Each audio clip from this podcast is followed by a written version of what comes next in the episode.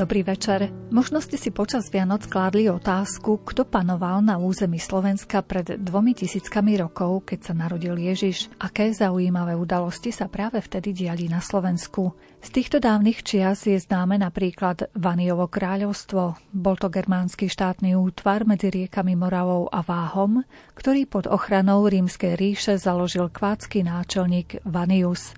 Jeho kráľovstvo sa však časom rozpadlo. Položme si teda otázku, bol prvým známym vládcom u nás alebo mal predchodcov, respektíve nástupcov? Čo sa ešte dialo na našom území v susedstve Rimanov a počas sťahovania národov, kým neprišli Slovania? Náčrt odpovedí ponúkne dnešná relácia História a my s pedagógom doktorom Jánom Zachariášom, ktorý prijal naše pozvanie k mikrofónu Rádia Lumen. Za mixážnym pultom je Jaroslav Fabian, hudbu vyberá Diana Rauchová a reláciu vás bude sprevádzať Mária Čigášová. Želáme vám nerušené počúvanie.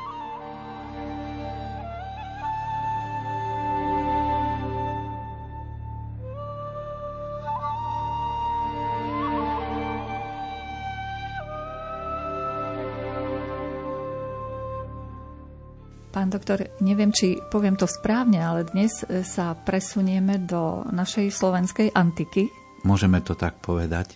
E, konkrétne, aby sme priblížili našim poslucháčom, čo my sa chceme venovať v dnešnej no, hodinke. Budeme hľadať prvých kráľov na území dnešného Slovenska, ich príbehy, koľko nám zachovala antika, ale Greko a najmä Rímanov.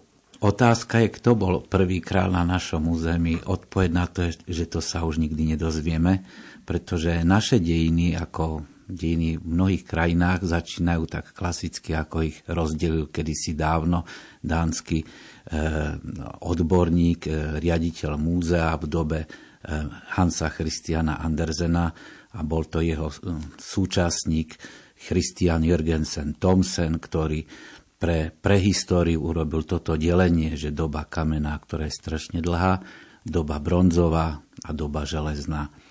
No a my vstúpime do našej histórie dobou železnou, ale málo by sme vedeli z tých čias rozprávať o našich príbehoch, keby tu v susedstve už neklopala na dvere antika Grékov a Rimanov, ktorí písali a vďaka nim sme sa dozvedeli niečo i z našej temnejšej histórie.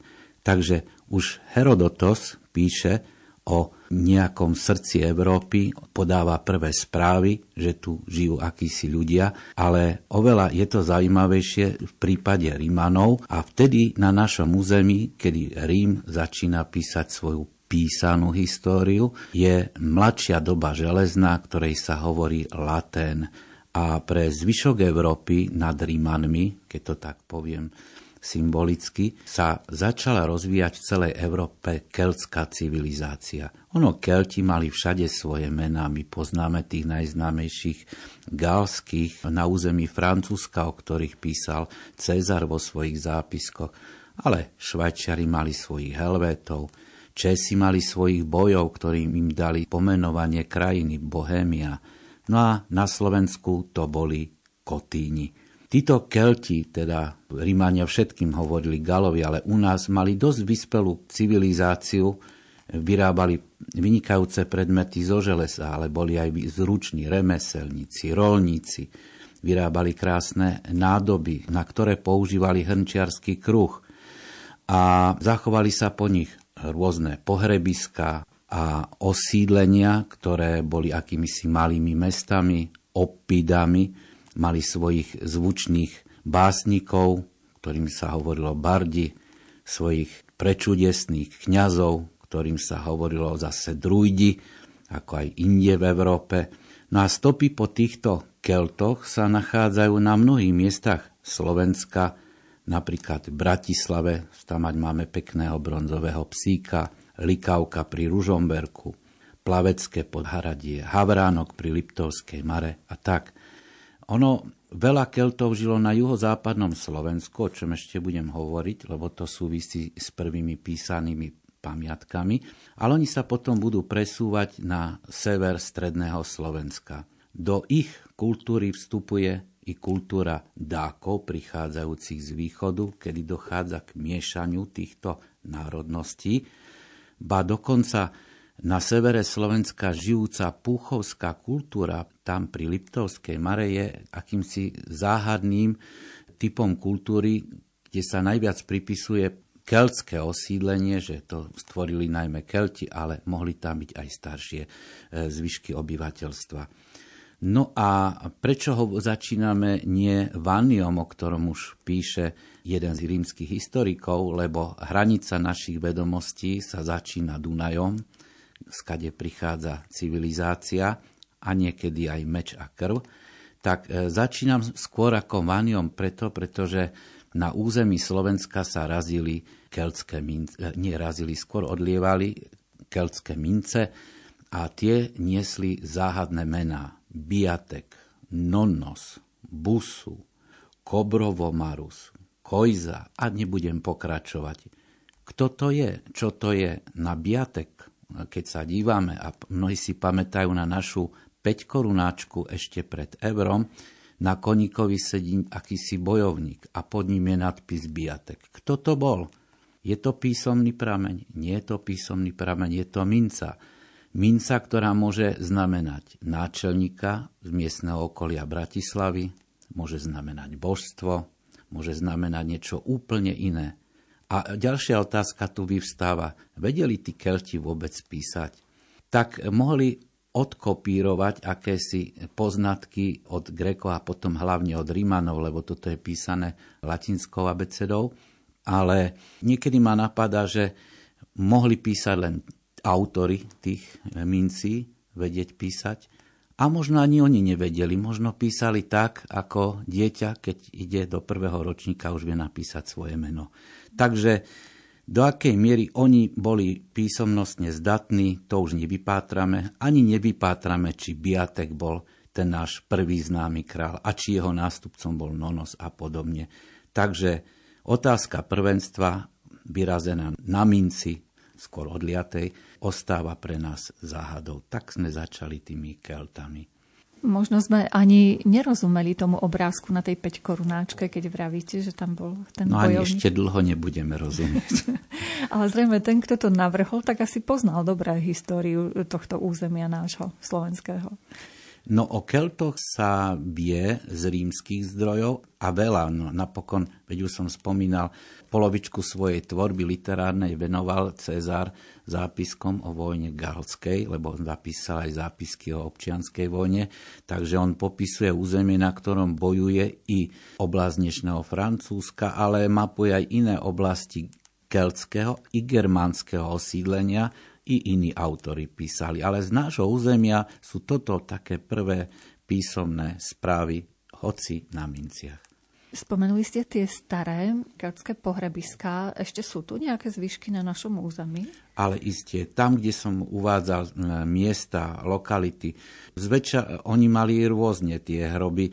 Okolí Bratislavy sa nachádzajú a ono, Kelti, Kotíni, potom v dobe rímske a v dobe markomanských vojen e, sú odsunutí smerom na sever e, stredného Slovenska a budú ďalej tam pochovávať svojich mŕtvych a budú ešte tu dosť dlho pôsobiť.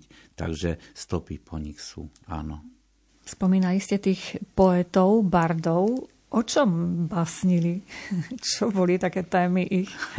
Ak ste sa dopatrali nejakých tak, historických e, dokumentov. Kelti mali prírodné náboženstvo, oslavovali život, oslavovali prírodu, mali i kruté náboženstvo, lebo z hrobov vieme, že mali i miesta kultové, kde hádzali i ľudské obete. Ich náboženstvo je dosť málo prebádané, no keď mám povedať, čo sa viaže ku bardom a druidom, tak možno snáď ten Halloween, ktorý je teraz tak strašne v móde, siaha až do tých čias. Takže aby sme sa opäť o kročik k tomu Vaniovi posunuli, kto prichádza po Keltoch a Dákoch na naše územie?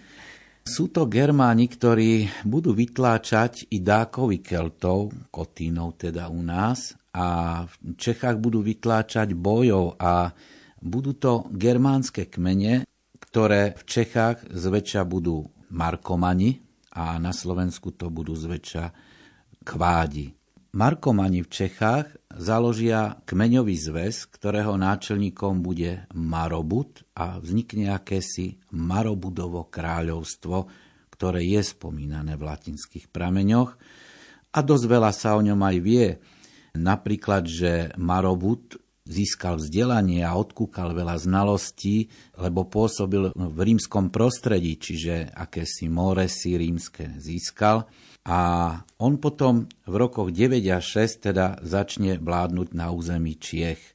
Dostane sa do zápletky a do, na území teda tej Bohémie, do zápletky e, s rímským cisárom Augustom a už sme v dobe, kedy bolo to ščítanie ľudu a tak, alebo sa blížilo, Augustus e, v roku 6 po narodení Krista, to už je pán Ježiš malý chlapec, podniká ťaženie proti Marobudovi, ale to ťaženie je prerušené povstaním kmeňov v Panónii a preto Augustus necháva tohto Marobuda na pokoji. Marobud ešte bude dlhé roky panovať až do roku 18 po Ježišovom narodení, keby nemal sprisahancov, ktorým vadí jeho vláda. A týmito sprisahancami sú ďalšia známa postava ešte ďalej od Slovenska ako český Marobut, alebo teda v Čechách pôsobiaci Marobut, a to je Arminius, Germán, ktorý v roku 9 po Kristovi Augustovi zničil tri légie. To je ten Arminian, pre ktorého si Augustus tlkol hlavu o stenu, že vare, vare, teda jeho varus, jeho veliteľ, vráť mi moje légie. Takže Arminius v Teutoburskom lese zničil tri rímske légie a keď e, Arminius žiadal Marobuda, aby s ním spolupracoval, tak Marobud sa choval ako spojenec Ríma. Lenže mal i ďalšieho nepriateľa, ktorý mu nevedel odpustiť tento počin. Okrem Armínia proti e, Marobudovi sa postavili i takíto spojenci ako Katvalda ďalší, ktorý chcel získať Marobudov trón, i Tiberiov syn Drusus, to je zase z cisárskej rodiny. Čiže celá éra Marobudova končí rokom 18, kedy opúšťa kráľovstvo a odoberá sa k Rimanom, kde dožíva ďalších 18 rokov, ale vravene už ako za hranicou svojho bývalého kráľovstva, teda v rímskom exile. A tým končí príbeh ďalšieho, ktorý si ako si nárokuje na prvenstvo v našom priestore, lenže je to tesne vedľa, je to na území Čechov. Takže môžeme pomaličky pristupovať aj k tomu nášmu Vaniovi.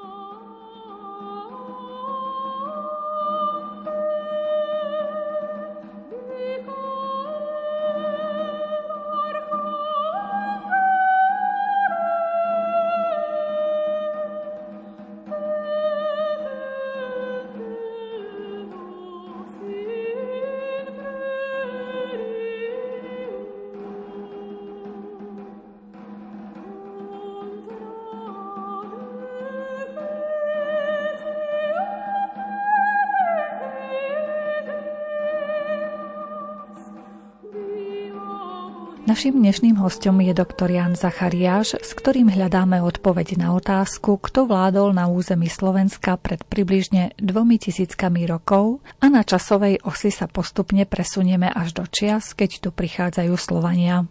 Čiže to Marobudové kráľovstvo vôbec nezasahovalo na územie dnešného e, Slovenska? To nemôžeme vylúčiť, pretože hranice nám už nikto nenapíše na mapu, ako vyzerali, ale skôr to epicentrum Marobudovho kráľovstva bolo v Čechách, kde boli hlavne germánsky markomani.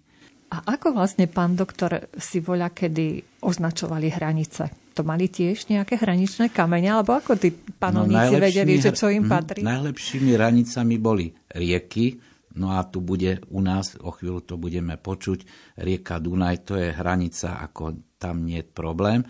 A potom snať hory. Čechy dodnes majú tak krásne hranice, že keď pozeráme meteo správy, stále tam tie Čechy vidíme.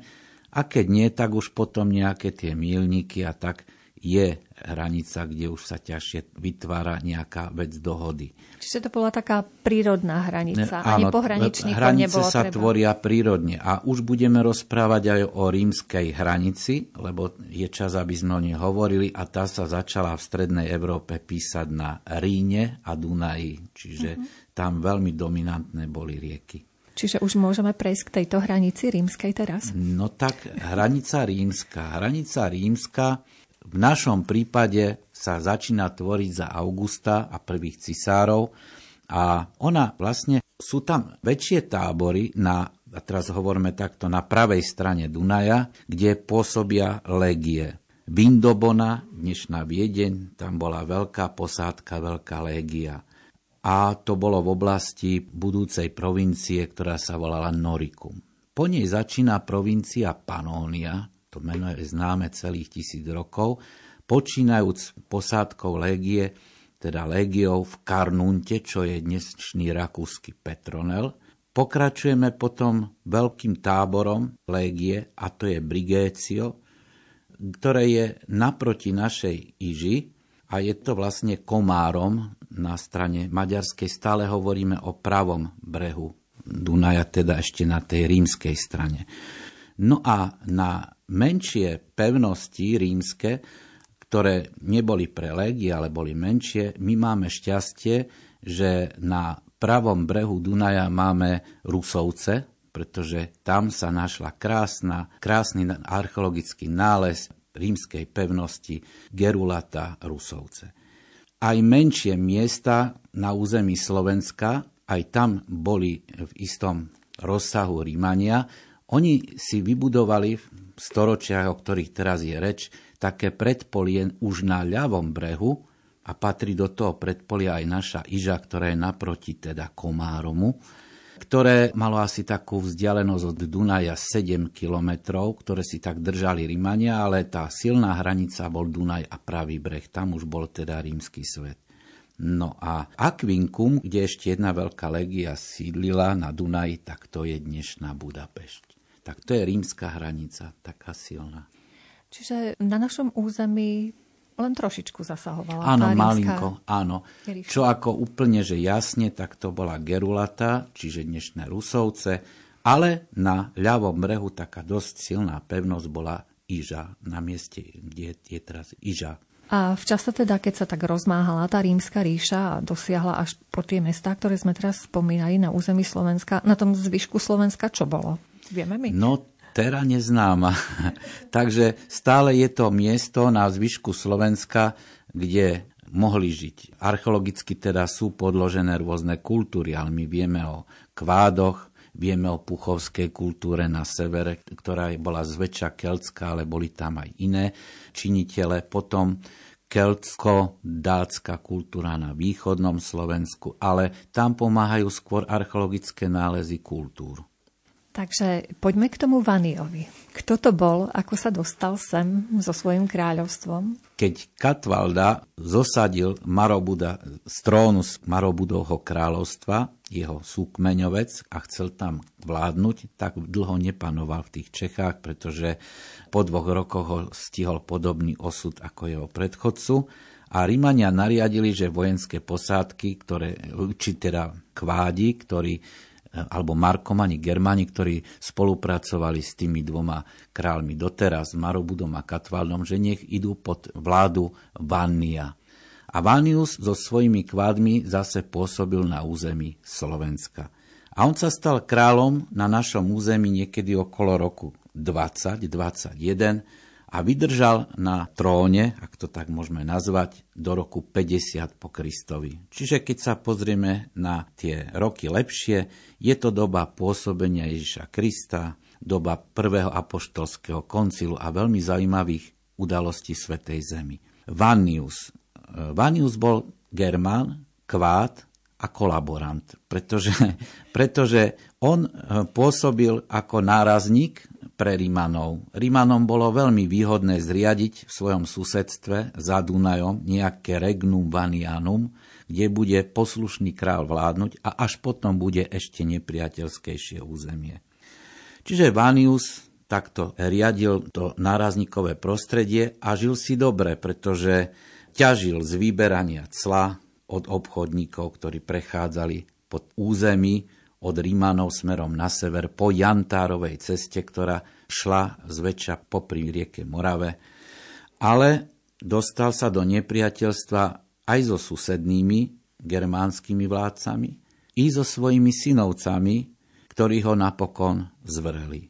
Vangio a Sido sú synovia jeho sestry A tu by sme už zanechali moje rozprávanie a prišli by sme k autorovi, ktorý o tomto písal najlepšie a to si prečítame citáty z diela Publia Cornelia Tacita z jeho letopisov a to, čo si prečítame až na malé úpravy a malinké skrátenie je všetko, čo o Vaniovi je písomne zachytené. Takže Tacitus. V prvom období vlády bol Vanius slávny a obľúbený u obyvateľov – Neskôr, keď postupom času spišnel, zahubila ho nenávisť susedov a domáce rozbroje. Zosnovali to Vangio i Sido, synovia jeho sestry, s hermudským, teda tiež germánskym kráľom.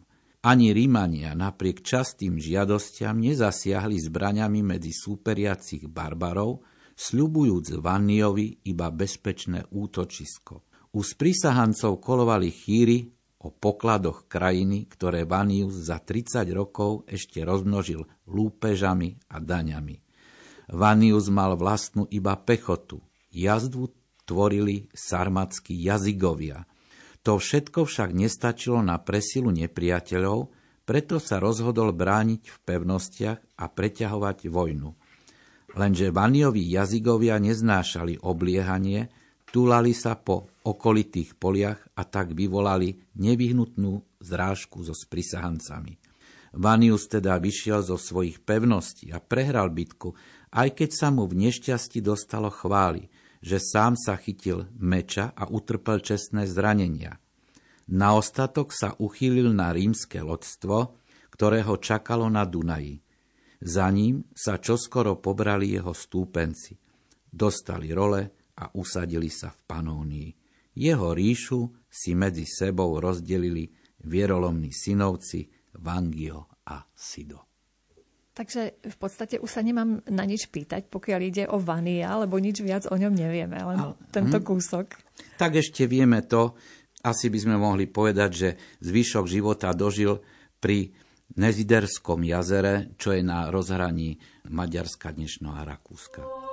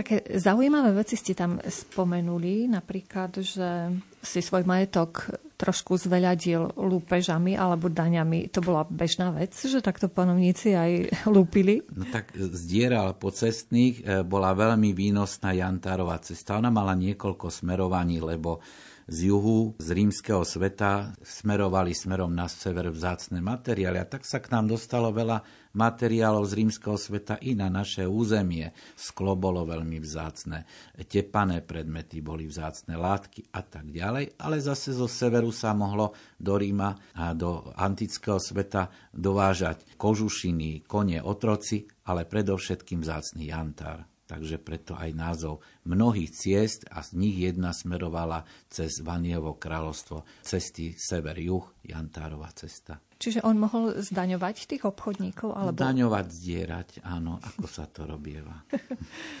Čiže nič nové nezažívame ani v dnešnej dobe. Ani v dnešnej Dane dobe. a takéto áno, áno. príjmy. Bolo zaujímavé aj ten nástup panovníka na trón. Tiež sa chcem opýtať, že nejako často sa navzájom tí členovia rodiny takto navzájom vymenili násilne na tom tróne. Áno, bolo to vierolomné dlho panoval a keď dlho niekto panuje, tak už je to už samo o sebe, že raz to skončí. A príklady môžeme hľadať aj v súčasnej dobe. Čo je zaujímavé napríklad aj u Vangia a Sida, môžem povedať, že Vangio nevieme, kedy zomrel, ako zomrel, ale meno Sido sa objavuje ešte aj neskoršie, keď už julsko-klaudijskí cisári augustovskej rodiny nie sú v Ríme na čele štátu, ale sa vedie boj medzi jedným nevýznamným cisárom Viteliom a slávnym Vespasiánom, tak v bitke pri Kremone sa zúčastňuje ako spojenec Vespasiána akýsi Sido, to by mohol byť ten synovec Vaniov, a ešte Italicus, a či Italicus je nástupca Vangia, to nevieme, ale Sido by mohol byť totožný s tým, ktorý sa tak vierolomne správal k svojmu stríčkovi. No a čo dodať ďalej?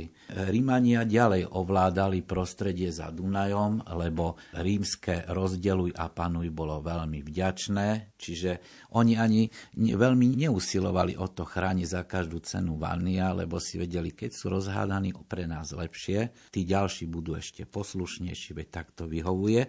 A to z tých zdrojov antických sa dozvedáme napríklad, a zase nielen písomné pramene, ale stále mince, tak existuje minca z doby adoptívnych cisárov, keď bol cisárom Antonínus Pius, eh, v rokoch 140 až 144 po Kristovi bola vyhotovená minca, na ktorej je na jednej strane podobizeň cisára a na druhej strane je napísané Rex quadis datus, čo znamená kráľ kvádom dosadený.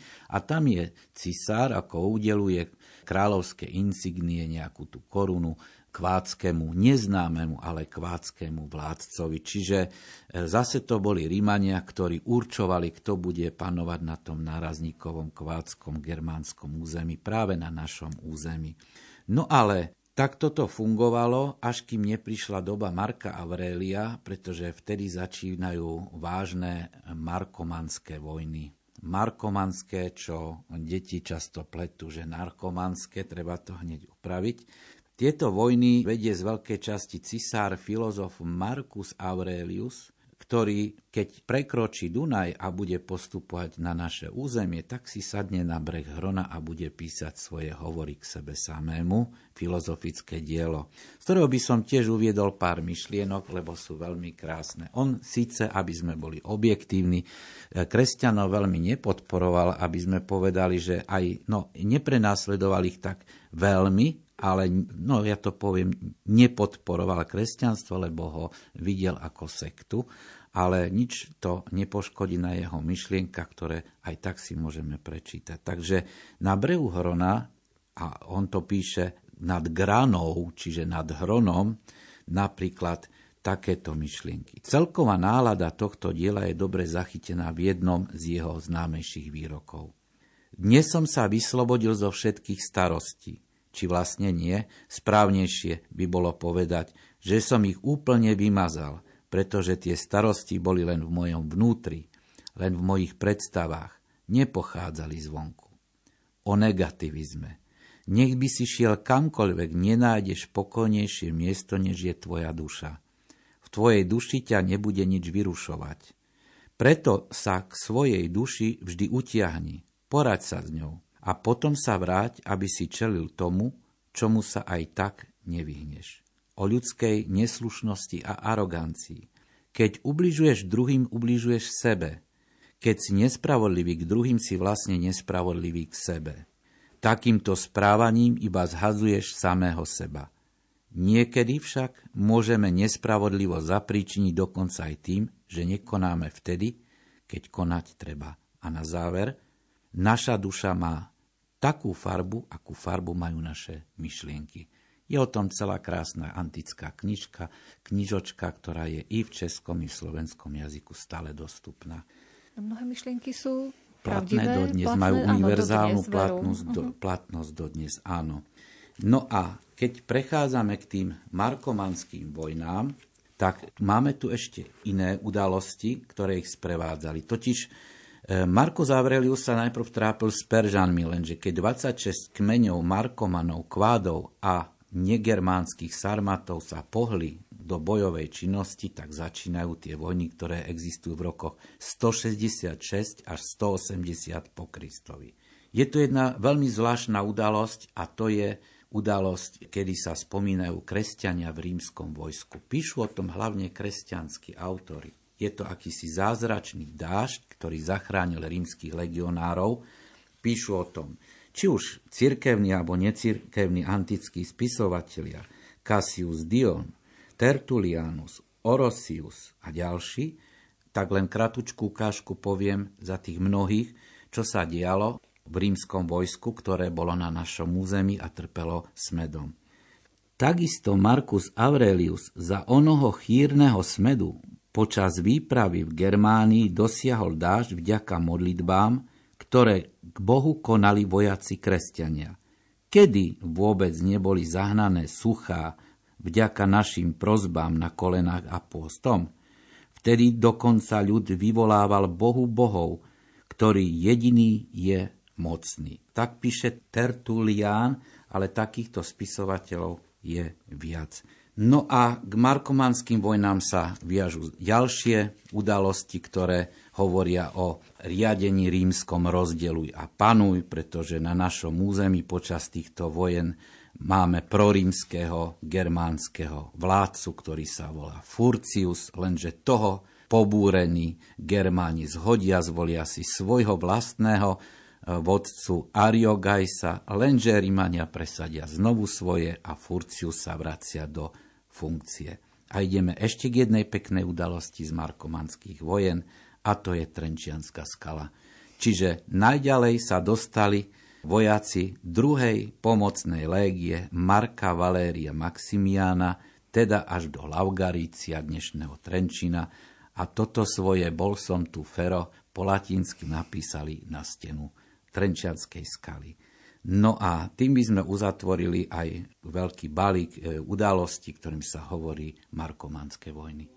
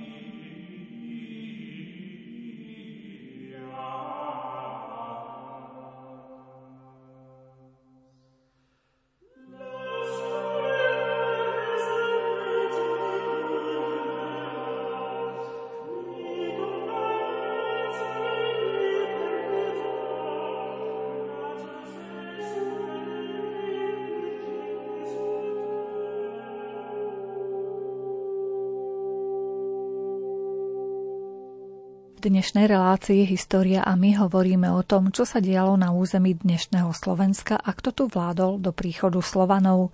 Naším hostom je pedagóg dr. Jan Zachariáš. Keď tak rozprávame aj o tej rímskej ríši, zrejme takú obrovskú ríšu, plus to vojsko bolo treba nejako financovať, odkiaľ získavali zdroje tí panovníci, ktorí vtedy vládli v tom čase. Z nejakých daní alebo... Dane, áno. Áno, áno. Hej, Opäť.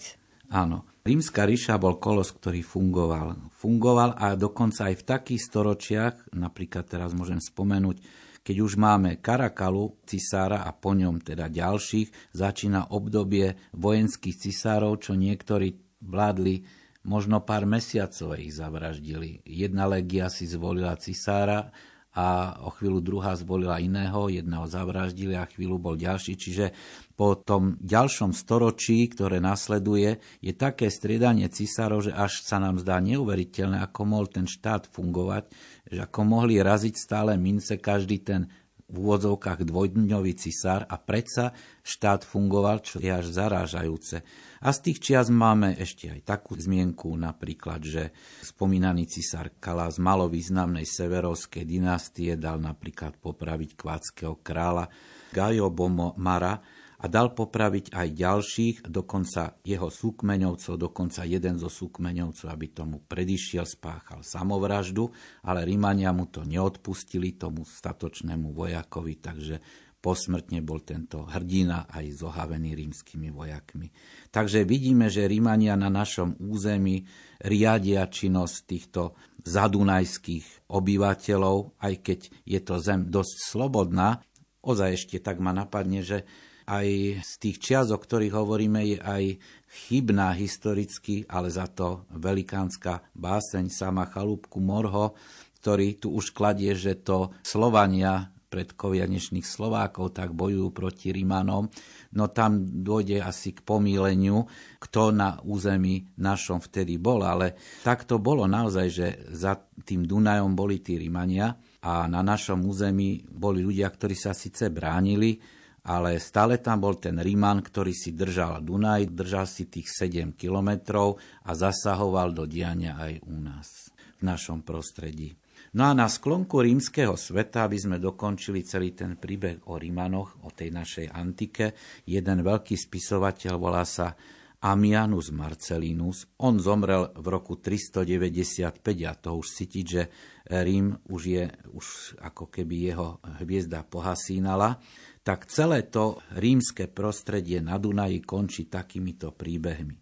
Cisár Valentinianus poveril veliteľa Ekvícia, aby na tom strednom Dunaji, na tom našom mieste, ktoré sledujeme, aby riadil spory s našimi germánskymi kvádmi, ale správca Panónie, Ríman, Maximinus, lebo rodinkárstvo, chcel, aby úrad Ekvícia mal Marcelianus, jeho syn. Lenže ten bol dosť neschopný, pretože vyvolával roztržky s tými našimi kvádmi a došlo teda k tomu, že jednak došlo k vojenským stretom, ale pri vyjednávaniach, čo sa nepatrí pri vyjednávaní, bol ukladne zavraždený král kvádov Gabinius.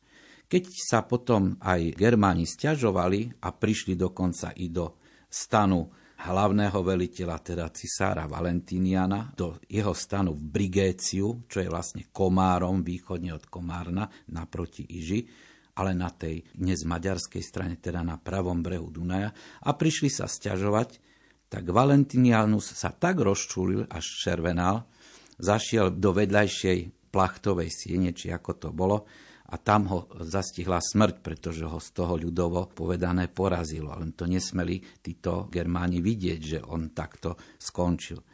No, bola to dosť záhadná a prapodivná smrť tohto cisára Valentiniana v roku 375. A možno, že je to bodka príbehu rímskeho, pretože po tejto udalosti jeho nástupcovia na cisárskom tróne strhli most cez Dunaj a vlastne rímska hranica na Dunaji ako keby pre Rímanov skončila. Je zaujímavé, že tento historik Marcelianus spomína v týchto súvislostiach, veľmi zaujímavé vety dáva, že po celom území od Markomanov a Kvádov k Čiernemu moru sa popri Dunaju túlajú barbarské davy neznámych kmeňov, davy presilov vytlačených zo svojich sídiel. Kto sú to? Asi sú to prvé zmienky o Slovanoch. No a potom už nastáva to veľké stiahovanie národov a my sa blížime ku záveru rozprávania, pretože Huni pohnú akési domino, domino efekt. Oni tlačia na germánske kmeň a z východu sa to začína valiť aj na rímsku ríšu. Začína pohyb Hunov, pohyb stiahovania národov a máme tu. Roku 406 opúšťajú tí naši slovenskí kvádi Slovensko a Moravu a pridávajú sa k Vandalom, ktorí smerujú až do Španielska a skončia v Severnej Afrike. Huni zaujmu, čo by kočovný národ, Karpatskú kotlinu, dobrú pre ich stáda a majú tu svojich vládcov Rugu, Bleda a napokon Atilu. Atila, bič Boží, naháňa strach Rimanom aj na katalánskych poliach, kde je porazený a o dva roky neskôr, roku 453, zomiera. A stále tu migrujú germánske kmene, Ostrogotov, ktorí sa usadia v Panónii, trošku juhovýchodnejšie Gepidov, ktorí sa usadia tam, kde je Sedmohradsko. Ostrogoti s Teodorichom sa tlačia ďalej do Itálie. A potom ďalší autor, ale to už by sme mohli povedať, že je známy ako byzantský autor, hovorí, že pod tlakom Herulov sa stiahovali od stredného Dunaja smerom na sever a prešli krajinami obývanými slovanskými kmeňmi, teda kmene rôzne germánske a tu je prvá správa o Slovanoch u nás. Čiže keď tí heruli sa posúvajú, tak už sú na našom území nejakí Slovania. No a máme tu vojny. Máme tu vojny Longobardsko-Gepické, potom máme vojny ďalšie. My nevieme, tí Slovania, ktorí už u nás prvý prúd prichádza, na strane koho bojujú. Hunská ríša sa rozpadla, Germani sa presunuli Európou, ale prichádza v ďalšom storočí, a to v 6. storočí ďalší kočovný národ, a to sú Avári. Slovania už na našom území sú. A Slovania popri Avaroch spolupracujú s nimi e, dosť neferovým spôsobom, lebo sú ich befulkami, to znamená ľuďmi v prvej línii. Slovania boli utláčaní Avarmi, sídlili na okraji, na periférii avarského sveta, ktorý bol hlavne na území dnešného Slovenska. A preto teda tí avári donúcovali Slovanov, poďte do prvej línie, keď bude horšie, budeme na vás tlačiť a tak. Čiže to nerovné postavenie Slovanov, ktoré trvalo snad 100 rokov, od čias Kagana Bajana až po čias franského kupca Sama, skončí práve tým, že sa Slovania zomknú okolo franského kupca sama a porazia Avarov, ale to už je iný príbeh, príbeh slovanskej histórie.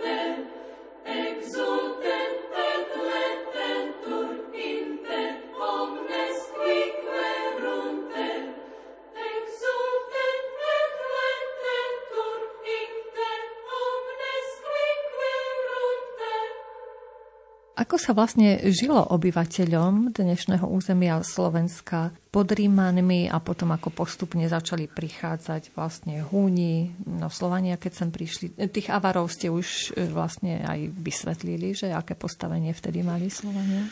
Žilo sa ťažko a zabíjalo sa, ale asi by som povedal takú myšlienku, že Áno, boli tu veľké zmetky hlavne v dobe sťahovania národov. V rímskej dobe, ak nešlo vyloženie o markomanské vojny alebo e, nejaké potýčky s Rímanmi, boli i do obdobia pokoja, takže nás sa tá antika na našom území, našich ľudí, čo tu žili, dotkla obchodovali, mali tu tovar, mali tu spôsoby, hlavne pri hraniciach Dunaja, niečo, čo by rímske, ale to stiahovanie národov bolo veľmi krvavé.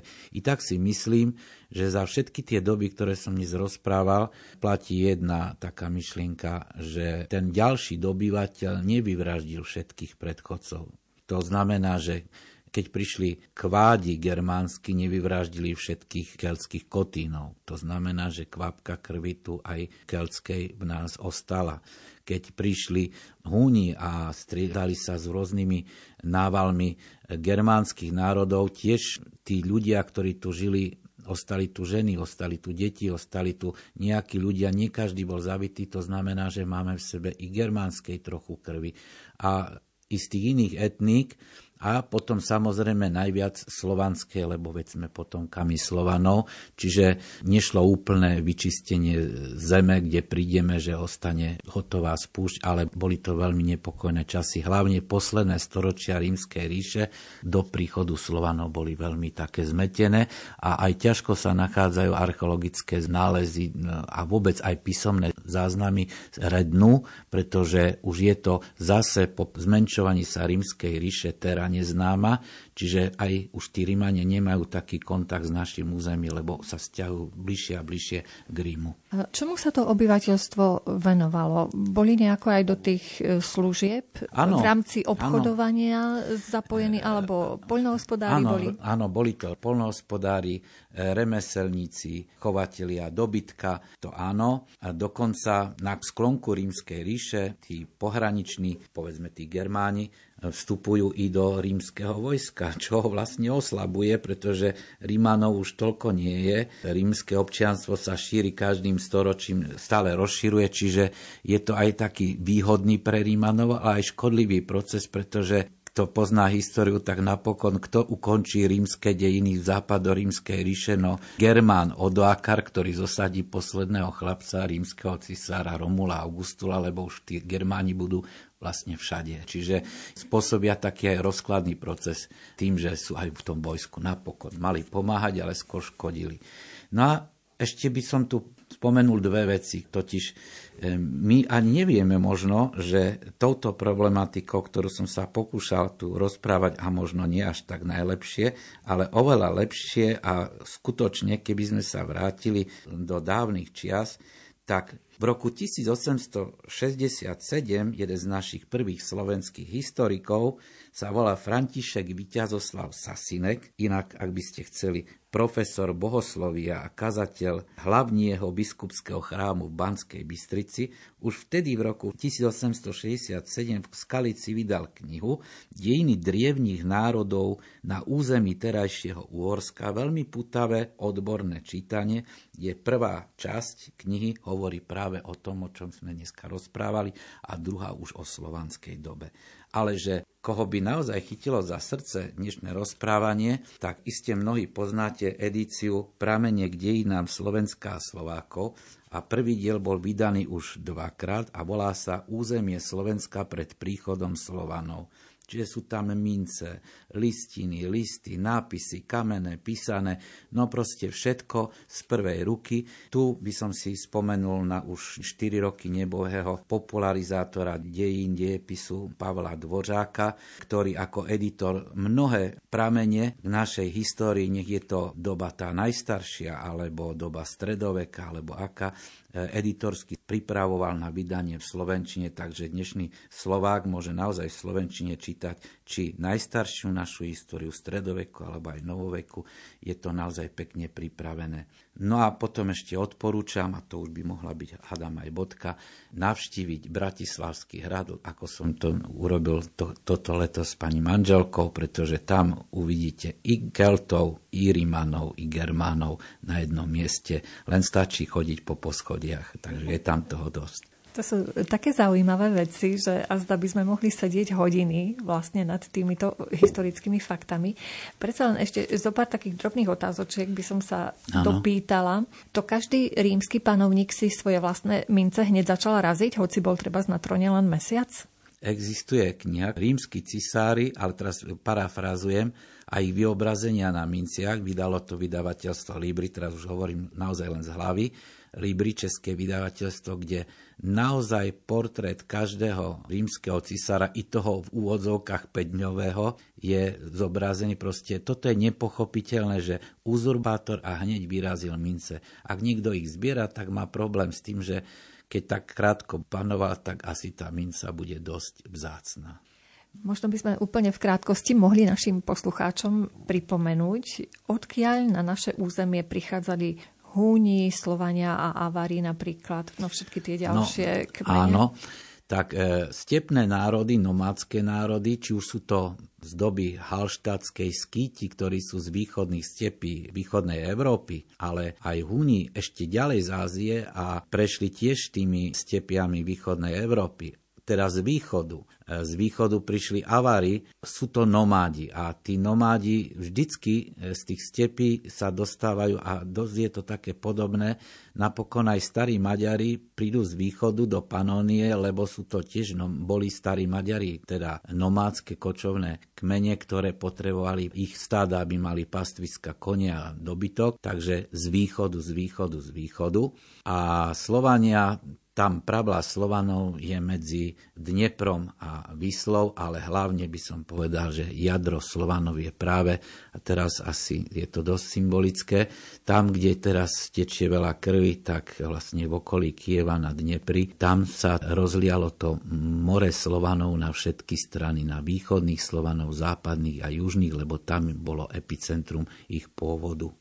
Ešte by som sa vrátila k zániku tej rímskej ríše. To boli ano. Germáni, ktorí ich tak pochovali symbolicky, alebo čo bolo dôvodom hlavným? Dôvodom bol ten domino efekt, že sa pohli Huni. Huni začali tlačiť na východe Európy žijúce germánske národy, ktoré sa pohli Góti. Góti my poznáme, že ostro a Vizigoti je vlastne germánsky povedané, lebo Öst, Ost je východný Góti a Vizi West, Vizigoti sú západní Goti, tak tí sa tiež pohli, potom Vandali sa pohli a tak.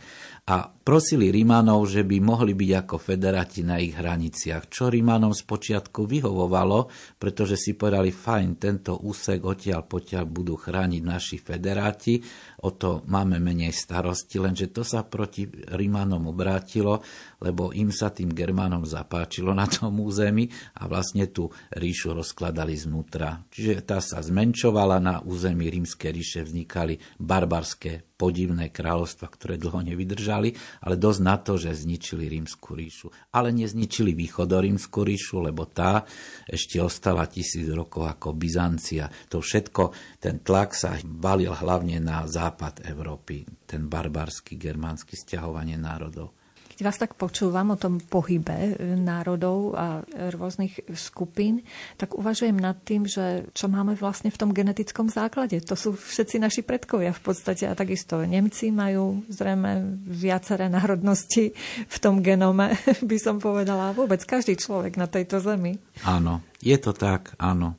Čiže máme najväčšie jadro e, naše je, že my hovoríme, že ten špinavý blond, že to patrí k Slovanom, áno to aj tak e, učím v škole, ale hovorím, že kvapka rôznej krvi je v nás a napokon už tak, keď robia deti v škole e, vývod, čo je teda rodičia, prarodičia, starí rodičia, tak si dosadzujte, že ktorá z vašich prababičiek, babičiek rozprávala napríklad maďarsky, ktorá napríklad nemecky, mandácky, ktorá napríklad prišla z Čiech, Moravy, lebo bolo Československo, tak to znižuje naše chuťky také nacionalistické, pretože každý predok je vlastne našim predkom a, a je to také všeobjímajúce. Mali by sme byť úctiví k svojim predkom, aby sme neboli tak úplne čistokrvní rasov, až je to nedobre. Už len e, taká záverečná otázka. Čiže v čase, keď sa narodil Ježiš, kto panoval na našom území? A to som asi mal hovoril. Tak o rokoch 9 až 6 pred Kristom až 18 po Kristovi Marobut v Čechách bol kráľom, čiže pán Ježiško sa narodil, pán Ježiš išiel do Egypta, pán Ježiš bol v chráme 12 ročný a tak. A potom čas jeho dorastania. A v dobe 20-21 po Kristovi až 50 na, už na území Slovenska Vanius. No a hovorím, to je doba, kedy pán Ježiš nadobudne tie roky, kedy pôsobí verejne, účinkuje, ukrižú ho a sú prvé udalosti zo skutkov apoštolských, napríklad apoštolské význanie viery vznikne niekedy vtedy, keď Vanius skončil na našom území. Takže ja vám chcem len veľmi pekne poďakovať, pán doktor, za veľmi zaujímavé informácie. Aspoň sme sa dozvedeli, čo sa tu dialo na našom území pred tými dvomi tisíckami rokov. Mm, ďakujem veľmi pekne. Relácia sa priblížila k záveru. V jej priebehu sme sa rozprávali o tom, kto vládol na území Slovenska do príchodu Slovanov. Zaujímavé informácie sme sa dozvedeli od nášho hostia, doktora Jána Zachariáša. Reláciu pripravili Diana Rauchová, Jaroslav Fabian a redaktorka Mária Čigášová. Ďakujeme vám za pozornosť a želáme vám príjemný večer. Rádio